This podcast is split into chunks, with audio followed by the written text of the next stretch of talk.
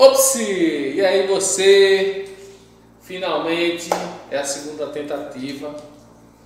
Estou aqui com o pastor Duas de Lisboa, grande pastor. Boa tarde. Beleza? Boa tarde, bom dia, boa noite. É, Estamos aqui juntos. Vamos estamos embora. aí é, lançando esse podcast. Na verdade, o tema do podcast é Oxe, como é isso?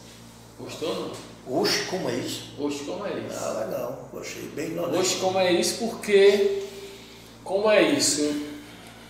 Eu sou um, um, um jovem crescido na igreja, Uhum. e aí nos meus. Por volta dos meus 13 anos, eu estava ali em aldeia visitando um acampamento, né? Um acampamento de adolescente. Uhum. E naquele acampamento, aquele acampamento marcou assim a minha vida. Por vários motivos. O adolescente está saindo da fase da infância e está começando a se envolver com a juventude. E eu, era do- eu sou de uma igreja muito tradicional, uma igreja muito, muito é, como eu posso dizer, conservadora. E aí a gente não tinha bateria na igreja na minha época, na minha adolescência. E aí eu fui para aquele acampamento, acampamento acho que Palavra da Vida, não lembro. E eu cheguei lá e encontrei uma banda, super banda tocando, super louvor, que com certeza marcou a minha vida, que foi muito massa. E tinha um cara lá tocando uma guitarrinha, não sei se era guitarra, se era baixo, naquela Era época. guitarra, uma guitarrinha. E aquele Adolfo, cara. Adolfo. Era um Adolfo, né? É, Dolph. Acho que não existe mais nessa marca, né? Acho que existe. E aquele cara tocando aquela guitarrinha com aquela super banda, na época tinha o Samuca nós tocando percussão. Acho que o Samuca era é. aquela figura meio que não dá pro cara esquecer muito, Aham. ele é bem peculiar. né? É, era bem gordão ele. Mas aí eu conheci Duas de Lisboa, que hoje é o pastor Duas, Isso. tem uma caminhada aí na Igreja Batista do Largo da Paz. Uhum. E aí, pastor, lembra daquela fase, daquele tempo lá? Mas, há um tempinho atrás, mas eu lembro, eu lembro um, tempo muito legal, onde a gente tinha uma banda. Na verdade, quando eu volto para Recife, a gente é, começou a fazer aqui na igreja um movimento de, de adoração. Na cidade não tinha muito isso, e de fato muitas igrejas não tinham nem, nem a bateria, nem muito menos é, esse olhar para uma adoração, para um momento de louvor mais intenso. Era muito, muitos hinos, que, é, que eu amo hino, mas assim, aquele tempo mais congregacional, aquele louvor mais, mas congregacional não se tinha, realmente não se tinha. E algumas igrejas realmente a bateria era um, era um crime, né? era um pecado. Um barulho, é, um, você é um dos percussores, inclusive, até onde eu sei, do rock and roll. Porque assim, tocar rock and roll na igreja naquele, Naquele tempo ali tempo era coisa- complicado. É que na verdade a gente fazia uma misturada, né? Eu, amo muitos ritmos nordestinos, eu sou um nordestino nato, amo minha, minha região, creio que Deus nos. É, não Deus louco de nos colocar numa região, é, fazer a gente nascer numa região onde a gente tem várias é, influências e, e tem muitos ritmos, que normalmente nós evangélicos nós colocamos é, como tudo é do inferno, tudo é de pecado, tudo é de Satanás. Eu não creio assim, eu creio que o homem ele cria, Satanás aproveita e rouba as oportunidades, ele é astuto, e a igreja ela, muitas vezes se acovarda, né? E ela se esconde no seu gueto, A igreja perdeu é, muito. perdemos né? muito, aí depois a gente vai e termina se entregando aos ritmos que a gente achava que era pecado lá atrás, que a gente declarava que era pecado.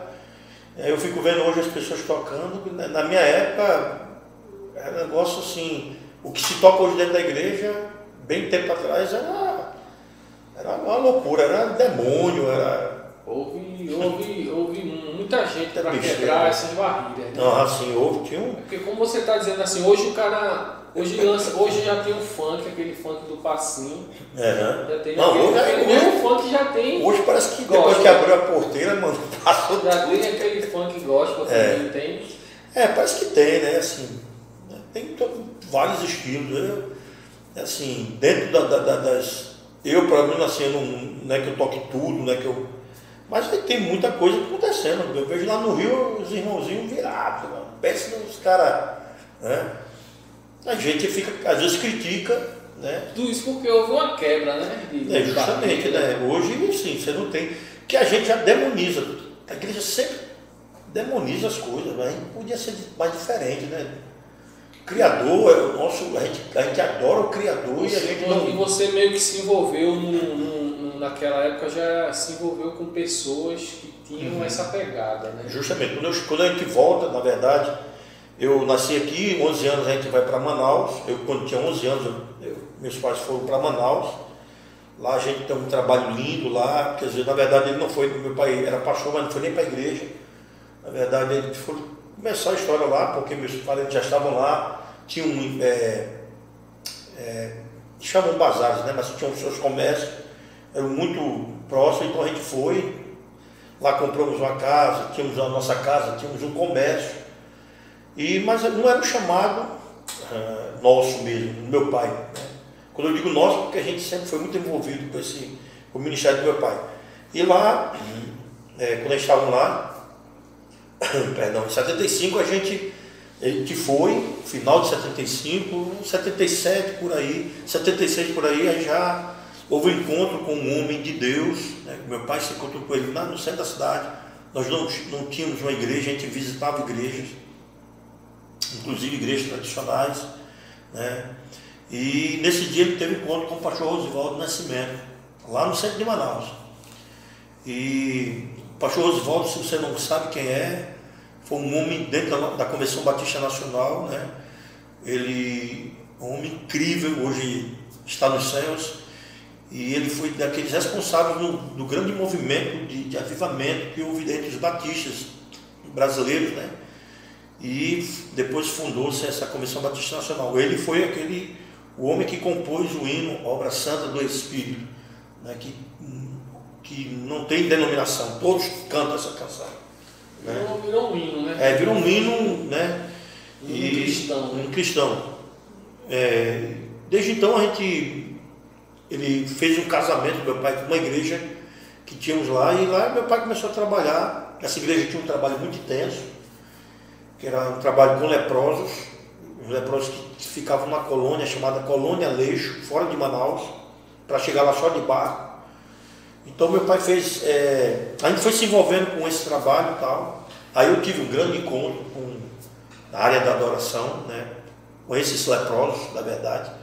Entendi o que era adorar a Deus de uma Eles forma. Eles eram leprosos, gente isolada mesmo. Isolado, porque naquela época não tinha. Hoje, a hanseníase tem tem cura, né? Tem, você pode tratar tudo, mas Eles naquela época. ficavam ali naquela situação ali até morrer mesmo.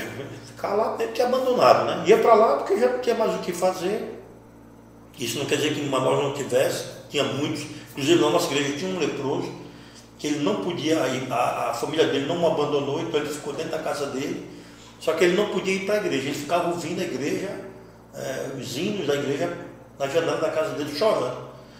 Aí meu pai foi que quebrou essa história, pegou e disse, não, ele vai vir para a igreja, aí fez uma cadeira para ele especial, bem confortável, por conta do que a lepra já tinha comido uma boa parte do seu corpo, era muito feio, mas assim, ele ia lá e, e coisa mais linda, cara, que ele participava da ceia, tudinho, então você já não olhava para ele mais com, com olhar, com uma, uma visão de uma pessoa que estava bem deformada, mas como um homem é, de Deus, um homem que tinha inclusão mesmo, uma inclusão que na época nem se falava nisso. É, e essa inclusão foi tão grande que um dia meu pai, é, eles vieram para a igreja de Manaus. Então a, gente, a igreja, os sãos, ficaram de um lado, e eu estava no meio desses sãos, né, os curados, os limpos, e os leprosos do outro lado. Então quando eles foram na frente, cara, isso foi em 1976, 77. Quando eles foram cantar lá na frente, uma coisa que me impactou pra caramba. E os caras estavam felizes adorando a Deus, mano. E você olhava para os caras assim, assim como é que pode ser feliz desse jeito? E eu fiquei impressionado, assim, eu ficava olhando para eles.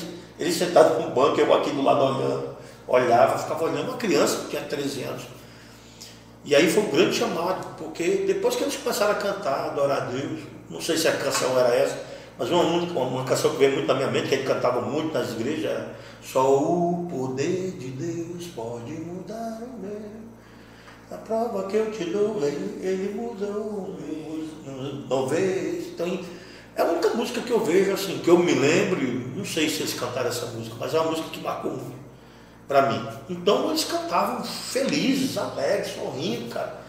E aí tinha um padre que ainda não tinha, ex-padre na verdade, ele se converteu e ele não tinha ainda, tinha as mãos, então a gente tinha doado uma, a igreja fez a campanha, deu o violão para ele, então ele tocou o violão, eles tinham os caixas, não tinha bateria, não tinha teclado, não tinha esse negócio, tinha nem ar-condicionado, banca de madeira, enfim. Esse chamado eu tive ali. Eu prometi ao meu Deus, sentado com 13 anos, que nunca mais adoraria de qualquer jeito. Isso se tornou para mim um, legado. Né? Desde então, não fazia nem parte do louvor ainda oficialmente, eu tocava um, chique-chique, que, é que eram os instrumentos que tinha, né? era um toquinho, aí o irmão com violão, né? o louvor era isso, e o outro um chique-chique, músicazinho, né? os meio, meio peteca, não sei, enfim. Era assim que a, gente, que a gente adorava Deus lá em Manaus, que eu aprendi a adorar Deus desse jeito, com muita intensidade. Então quando a gente, quando eu saio de Manaus, que eu, a gente começa a ir para outras igrejas, Belém, depois Belo Horizonte, aí você já começa a trabalhar no louvor e você começa a ser mais mas, intenso. Mas essa questão do, dos instrumentos lá, era porque era uma região assim, muito ainda. Eu acho que por conta do tempo era uma época ainda assim. É tudo muito, que naquela época em Manaus. Não tinha muito acesso é, a é tudo, assim, Manaus era muito embora naquela época ainda existia a Zona Franca de Manaus, né? Era, tinha muita coisa era importada, muita acesso. De entrada, né? É, mas assim você não tinha acesso. Tudo que acontecia no Brasil chegava bem depois de Manaus. Uma hora atrasado, Era uma porta, mas que as coisas iam primeiro para o sul, né? Porque São Paulo, Rio de Janeiro, como, é, como é sempre, né? Hoje ainda é isso. Acontece em, em Rio, São Paulo, Belo Horizonte hoje entrou no circuito, acontece lá para depois é, hoje o Paraná também, Curitiba, tem muito, né, muitos outros, outros estados. E o lance meu é que Recife entre nesse que acontecer aqui. Recife hoje já, já chega um pouquinho perto. Né? Chega, mas a gente mais, mais imita ainda, a gente mais copia do que a gente cria, né? A gente mais copia do que cria. E a gente tem muito talento aqui, cara. Meu Deus do céu. E aí, e aí depois de Manaus, então, você vai para Belém. Passamos um ano em Belém, na, na trabalhando numa igreja, igreja da Convenção Batista, né, a única que tinha até então em Belém, que era perto da rodoviária, descendo da rodoviária, e, e trabalhando na, na, na, na missão, na, na, área de missões do norte ali, da Convenção Batista Nacional. Tinha um, meu pai era o secretário de missões, né, eu não sei se chamar secretário, a gente todo mundo trabalhava, até todo mundo trabalhava, eu trabalhava lá ajudava com carta, com não sei o quê, enfim.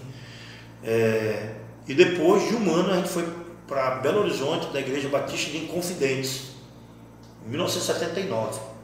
A gente chegou em, em Belo Horizonte, em janeiro, fevereiro de 79, por aí.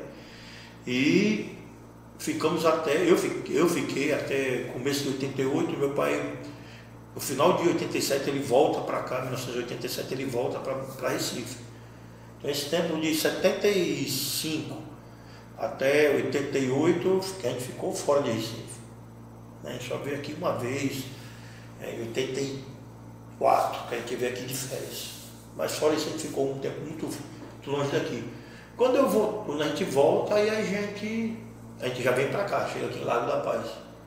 Né? A gente já tinha assumido a igreja no começo de 88, eu volto em março, abril de 88 para cá, e já né, me envolvo aqui com a igreja, não tínhamos louvor, não tínhamos. Né, a igreja era a parte de baixo.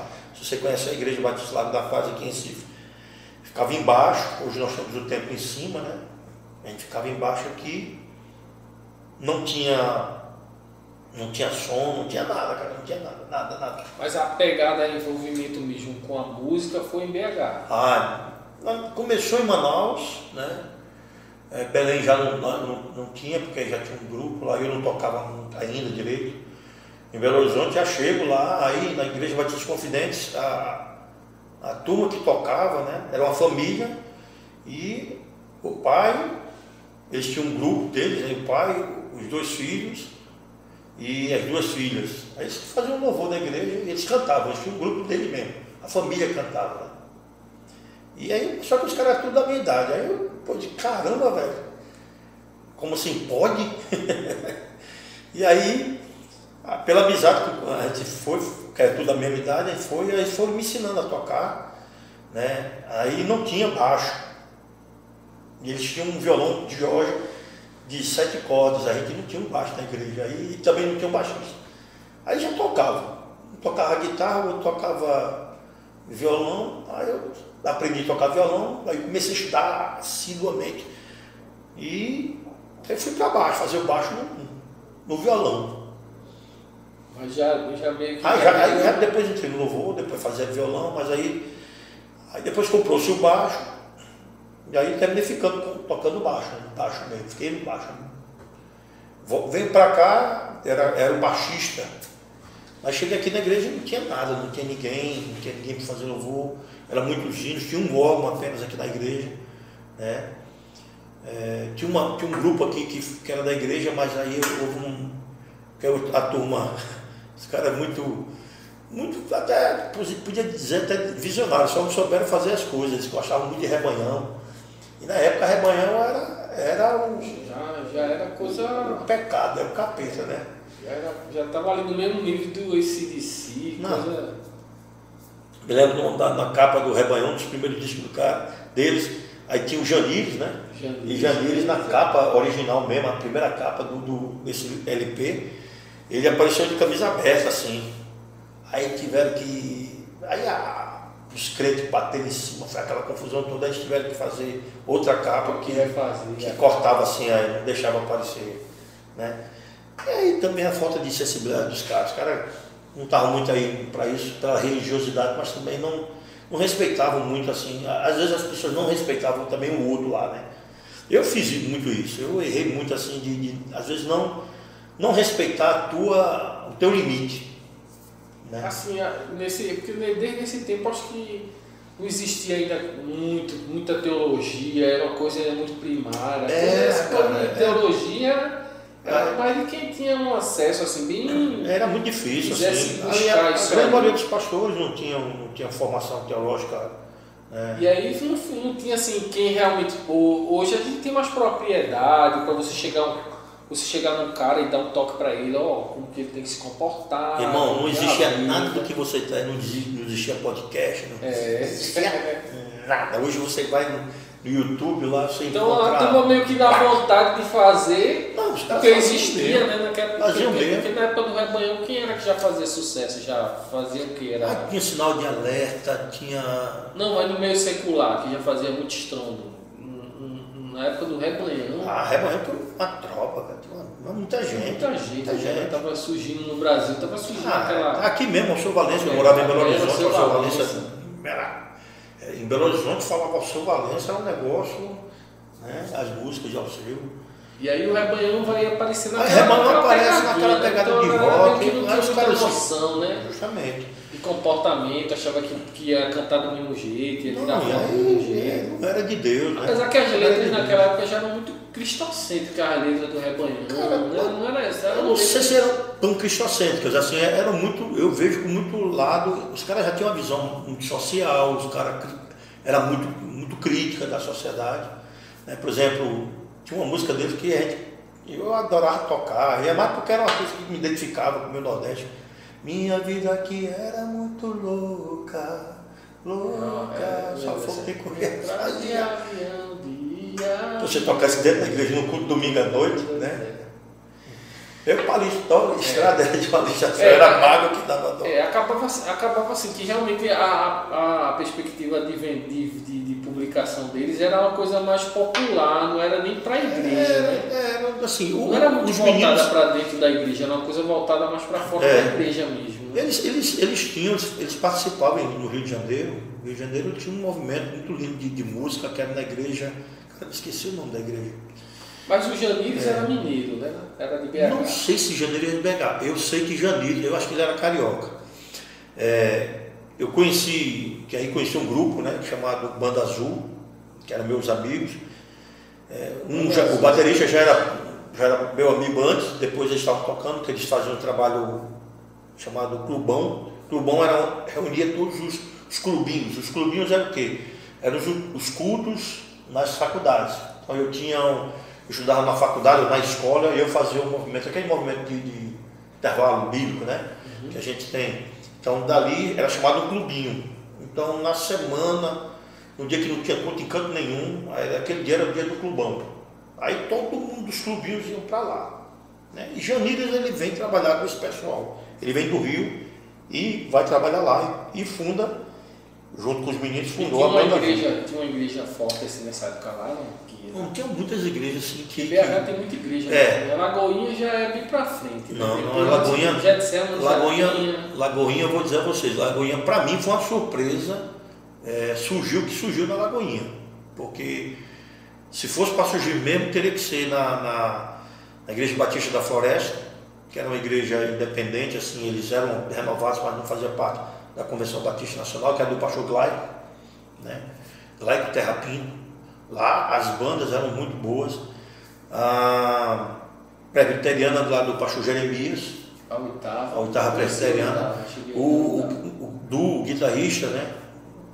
Ele era de lá. Então, assim, tinha outras igrejas que estavam muito na frente da Lagoinha. de- A Lagoinha tinha várias bandas, eu fui membro da Lagoinha por um mês até. Né? Aí eu depois saí, é, tinha muitas bandas, mas não tinha esse. esse- Agora a Lagoinha realmente ela, ela tinha muitos movimentos, ela ia, muitos pastores, ela sempre foi deu uma grandona. trazida mesmo do foco para ele. Não, e de repente, Apesar depois a Ana que Paula não, surge, mas a é Ana que Paula é- surge com outro, outro processo.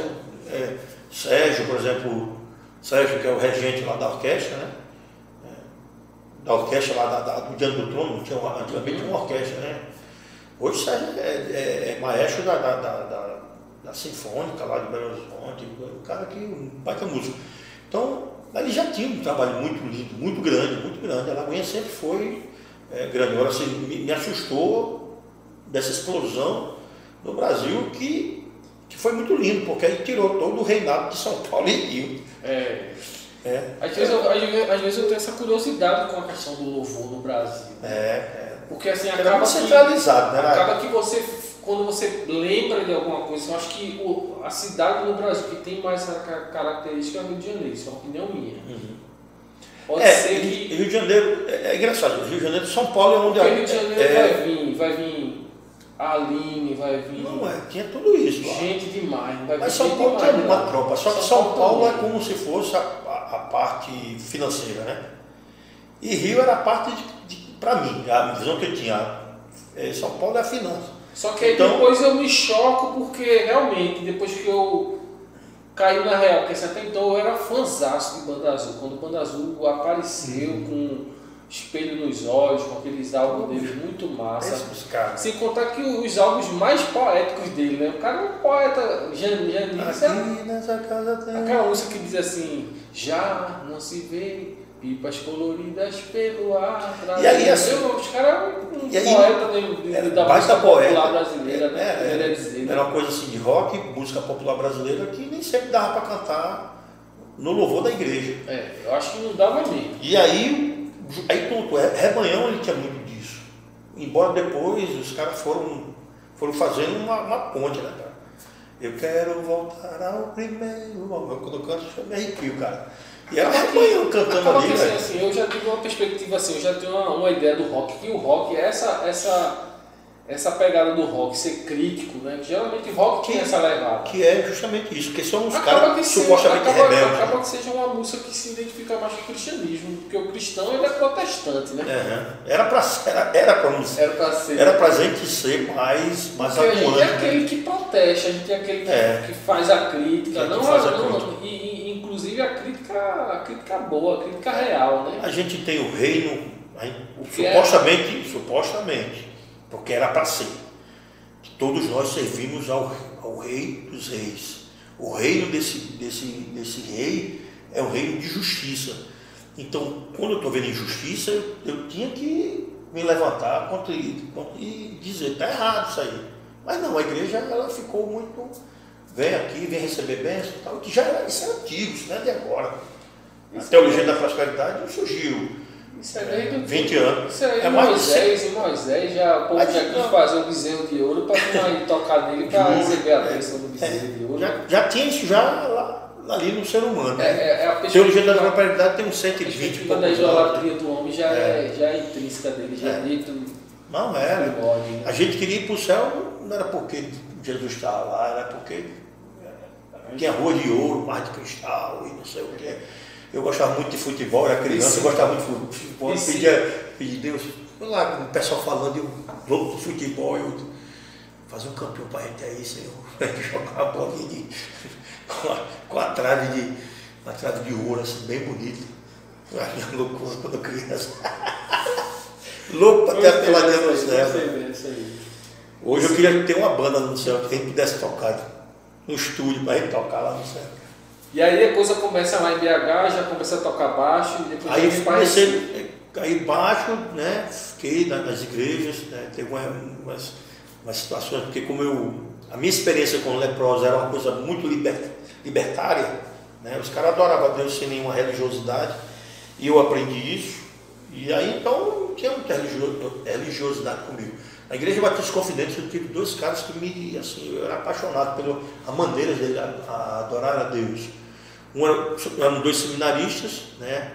duas épocas diferentes. O primeiro foi Jair, Jairinho, que a gente chamava ele, e ele veio de Belém, e a ministração dele, cara, era, era pauleira. Pense no roqueiro todo. Seminarista, mano, mas era palavra de Deus, profecia, cara, ele andava na igreja, ele, e eu, eu tocando baixo, ia pra cima com o cara, né? Dançava, pessoal. Eu tinha um cabo que era, tinha mais de 100 metros, né? 5 metros, sei lá. Era muito grande. Não sem fio, não. Não, não tinha cabo sem fio. Ah, meu, o amplificador um Giannini valvulado, né? E, e aí depois foi o filho Paulinho, que era o filho do pastor Daci, do Rio de Janeiro. Paulinho também era incrível. Hoje, Paulinho hoje é pastor, não sei, Jarinho, é, depois se tornou pastor, e aí meio que. Enfim, aí eu perdi o contato deles, mas Paulinho era também incrível. Era incrível. Esse cara é incrível adorando a Deus, cara. Que você vê hoje de extravagante, lá atrás tinha um monte de gente fazia. E a nossa igreja tinha muita liberdade. Então a gente pipocou ali em Confidência. Pá, uma igreja também de adoração. Né? Só que não era uma igreja grande. E aí depois nós fomos para Bet Shalom, né? com a irmã Esmeralda, ela tem um trabalho social, a Fundação Bet Shalom, aí fizemos a igreja, ficamos lá por um bom tempo, foi quando a gente voltou para cá. E chegando aqui não tinha nada, como eu falei, não tinha, a igreja não tinha, não tinha som, não tinha nada. O alto-falante ou as caixas eram aquele, aquele alto, não sei como é que chama aqueles alto-falantes, que, que é uma corneta mesmo. Ficava solta assim. Que ficava aquele negócio, né, aquela corneta. Um amplificador todo enferrujado, um microfone horrível. E aí, cara, teve um cara que, que, que comprou a visão, né, essa visão de adoração, arrumaram o violão para mim, não tinha ninguém, eu disse, não, vou fazer, eu faço.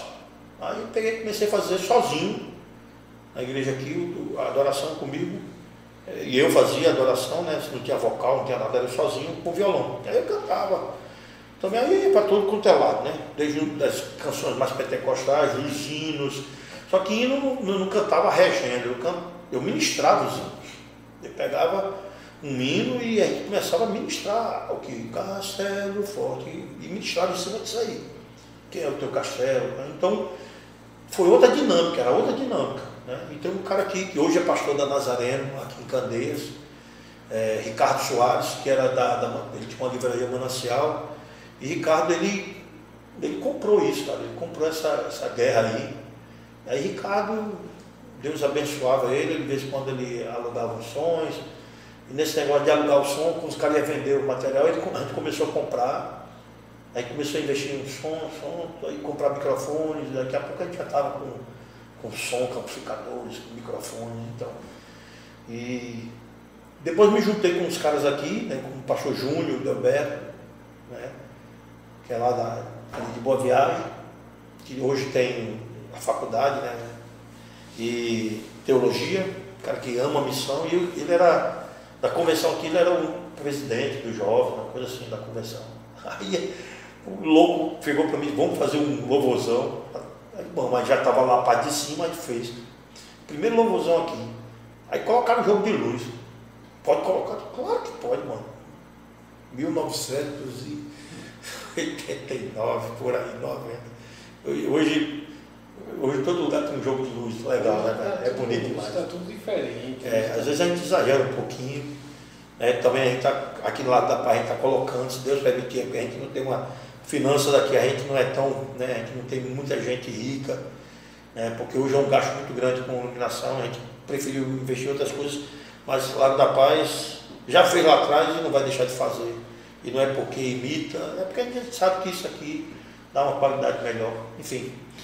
E aí Ricardo investiu na gente, a gente foi, foi, cara, aí, aí, mano. E aí juntou esse pessoal. Começou a criar problema aqui na região. Né? Que aí os Não, aí começaram a me ver. É, eu, na verdade eu era chamado é, o roqueiro de Largo da Paz.